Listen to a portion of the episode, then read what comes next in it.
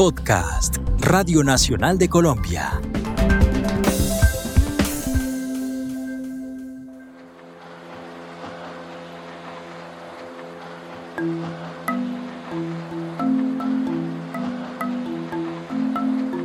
El conflicto ha arrebatado muchas cosas a lo largo del tiempo, bien sea la vida, las oportunidades y las ganas mismas de soñar. Sin embargo, a pesar de las adversidades, los pescadores del Pacífico colombiano han resistido y se han mantenido fieles a su trabajo y su herencia. Soy Anabel Salgueiro, bienvenidos a Manos del Legado, un podcast que cuenta las historias de los pescadores del Pacífico. Juan Carlos Tello es uno de ellos, quien nos compartirá su vida y nos contará cómo ha afectado su labor la violencia. En la pesca empecé con un amigo, un compañero, murió en la pesca. Me enseñó a remendar las redes. Pesqué mucho con él y cuando yo empecé a coger dinero, eh, me fui emocionando más de la pesca. Y, hasta ahorita estoy en la pesca. Yo tenía por ahí que unos, unos 14 años. El primer día era tanta la afición de nosotros pescar que él nos invitó un miércoles santo, nos fuimos en Semana Santa eso era lleno de turistas aquí. Y la pesca era, mejor dicho, pero esa, vez fue con, puro espinel. Fuimos a pescar y, y traímos la lanchita llena. Cogimos bastante. Nos fue muy bien, gracias a Dios.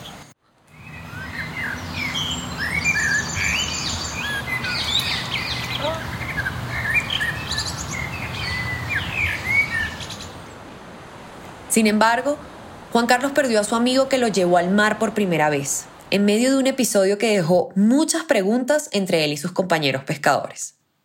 Él murió hace por ahí unos cuatro años.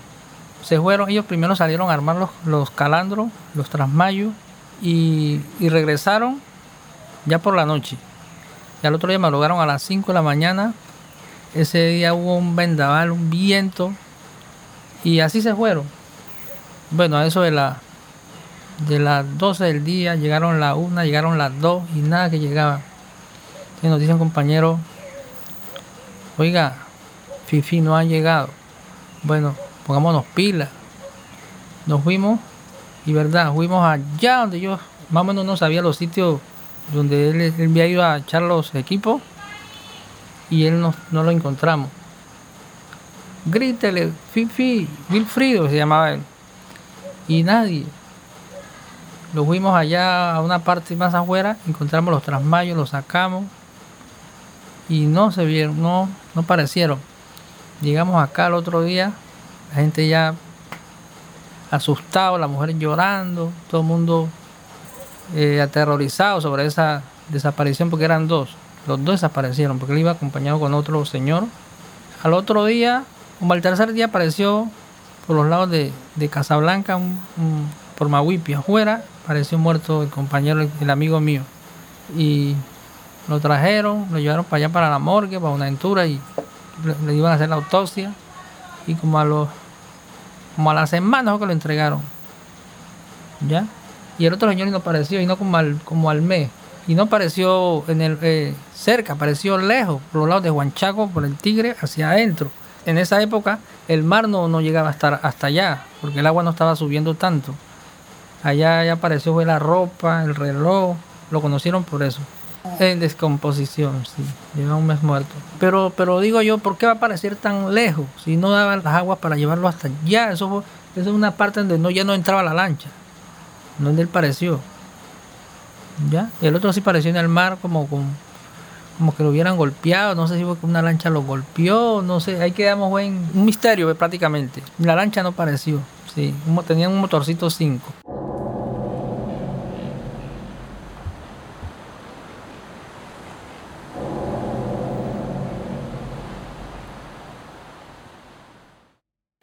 Aunque durante los últimos años las cifras de violencia en Buenaventura y sus alrededores han llamado la atención, los pescadores tienen diversos tipos de experiencias con ella.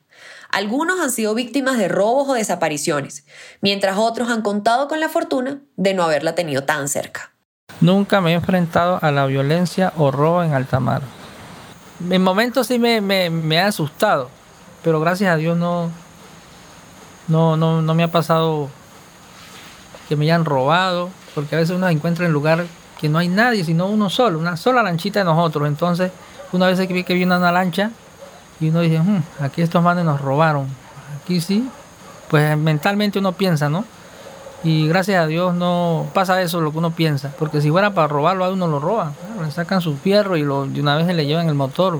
Eso siempre ha estado. La persona que, que está pagando donde andan los ladrones, perdieron. El que no, pues no.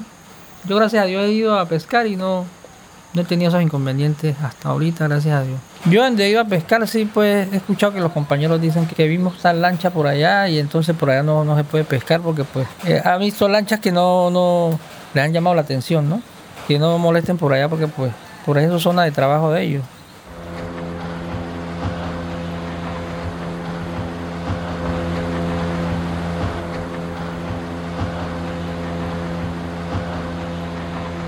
Para Juan Carlos, los negocios ilícitos y la violencia jamás han representado una alternativa para su vida. Si bien ha escuchado historias, tiene claro que lo suyo es el trabajo humilde e incansable de la pesca. En el camino del mal.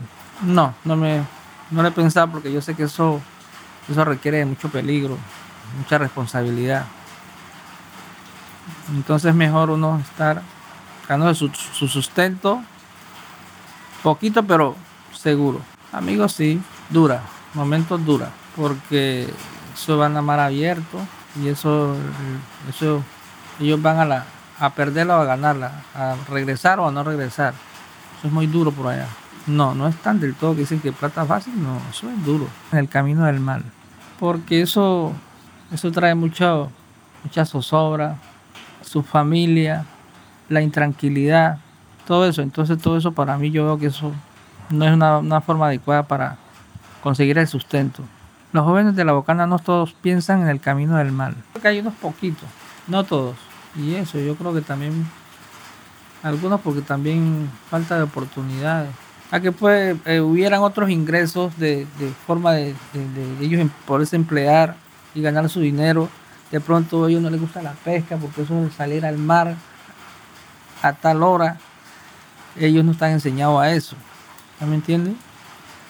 Y de pronto hay unos que les gusta, otros que no les gusta.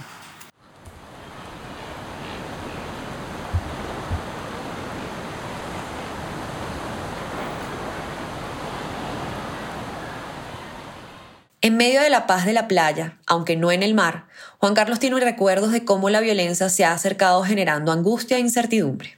Eh, persecución no.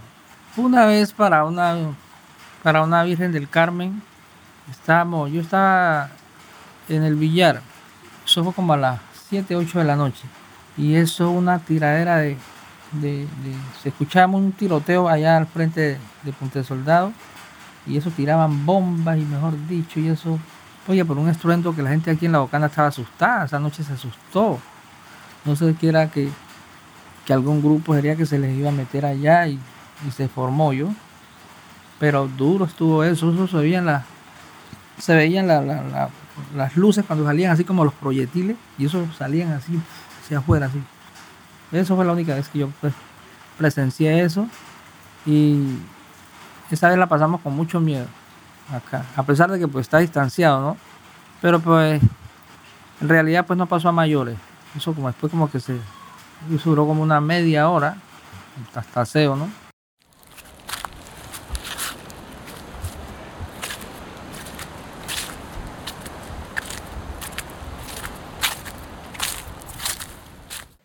Aunque quien lo llevó al mar fue un amigo, su padre también fue pescador.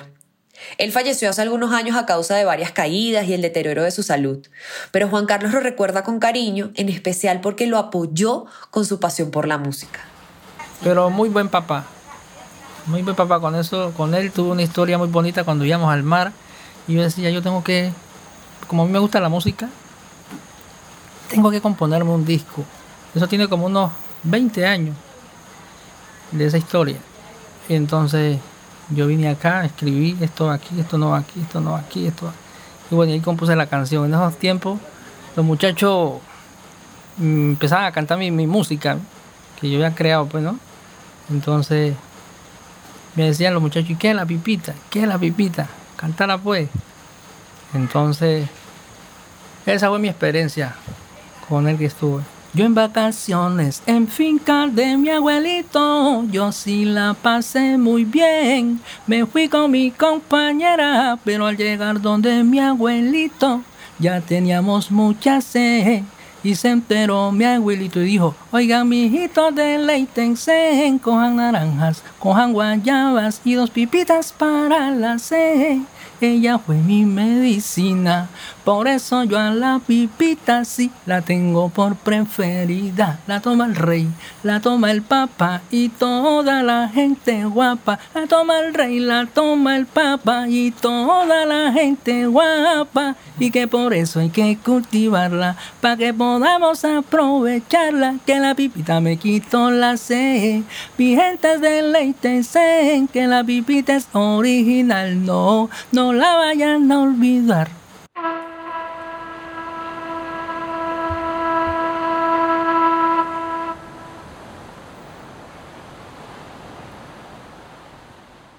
Además de haber sido hijo, Juan Carlos también es papá. Y sin intenciones de querer enseñarle a su hijo a pescar, vio cómo al crecer el niño solo con mirar aprendió y se apasionó por la pesca. Por ejemplo, el hijo mío, él desde pequeñito le gustó la pesca aficionado en la pesca eso hacía unos, unos, unos calandros. Él mismo se los inventaba y yo no le enseñé. Él miraba. Pequeñito como de unos 8, 9, 10 años. Inventaba unos, banderines con, con, doble ramita y a cada ramita le ponía una banderola. Y, y, eso lo tiraba al mar y eso bien bacano, chévere nadando eso en el mar. Cuando ya fue creciendo, bueno, ya se olvidó un lado de eso, un poco de eso, aunque todavía le gusta, ¿no? Ahora se ha dedicado más que todo a lo, a lo, del turismo, trabajar en la, allí en el muelle turístico, transportando, como ustedes los han visto, que él trabaja en las lanchas, ¿no? Pero nosotros no queremos que tampoco ni la pesca ni, el turismo, que se enfoque en estudiar. Queremos que él salga, que haga alguna carrera, que, porque hay muchas oportunidades fuera de aquí. Entonces que, que haga algo, ¿no? Que no, que no, que no haga lo que uno fue. Uno porque ya se quedó aquí, ya se pasó el tiempo y, uno se quedó en lo mismo, ¿no? Entonces, pues ya uno está, ya tiene su edad y, ellos vienen surgiendo y no quieren que uno pase lo mismo que, que uno pasó, ellos, pues. Él sí dice que se quiere ir de pronto para la marina y anoche me decía que quiere irse como lejos de Buenaventura. Dice tiempo por allá, hacer algo, estudiar y después volver a ver cómo le va por allá con su estudio.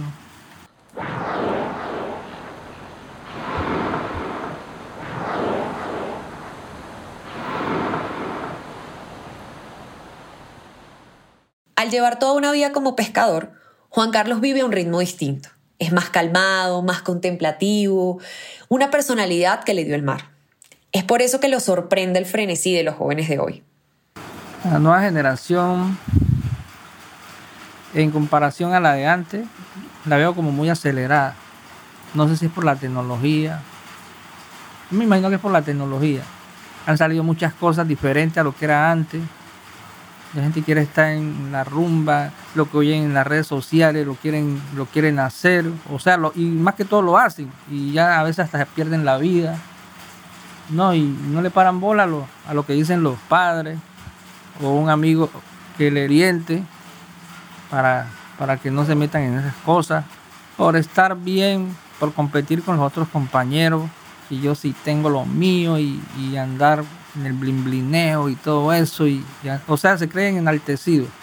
Estar tomando whisky, mejor dicho, una cosa y la otra. Y, y tal vez algunos hasta humillar el que no tiene. ¿Ya me entiendes?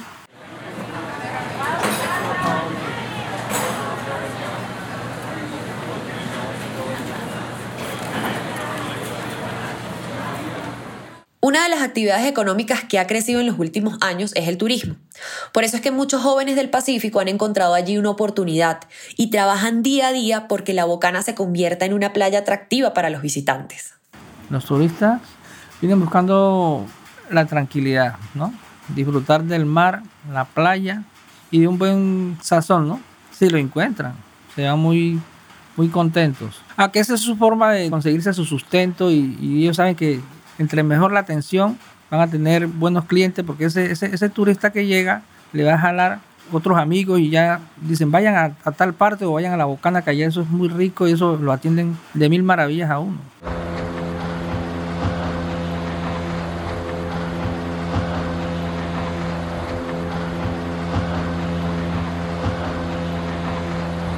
Aunque el turismo ha aumentado con los años, convirtiéndose en fuente de ingresos para muchas familias de la Bocana, hay hombres como Juan Carlos a quienes nada los seduce más que la pesca. Yo amo la pesca porque con eso me criaron. Mis padres me levantaron a todos nuestros hermanos con, con la pesca. Entonces, pues fue eso fue como le digo, como la empresa que nunca nos, nos dio la espalda y con eso nos criaron.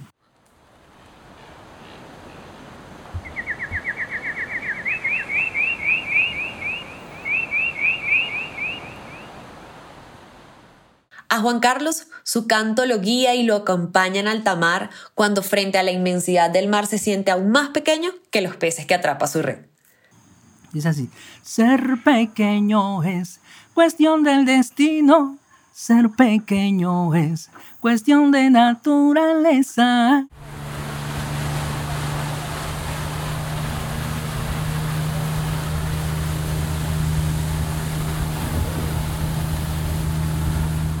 Son muchas las personas y profesiones que se han visto afectadas por la violencia.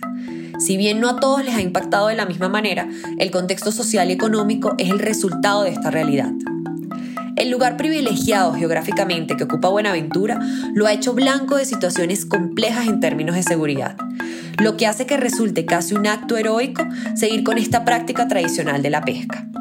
Por eso, las de Juan Carlos son manos del legado. En este episodio participaron Felipe de Brigar, Camila Rivas, Michelle Orozco, Lady Klinger, Kiara Lerma, Camilo Ospina, Alexis Mendoza, Dani Mauricio Vanegas, Haider Andrés Quiñones, Cristian Alexis Mendoza y Anabel Salgueiro. El podcast es producido por Dirty Kitchen para Señal Colombia y Radio Nacional de Colombia.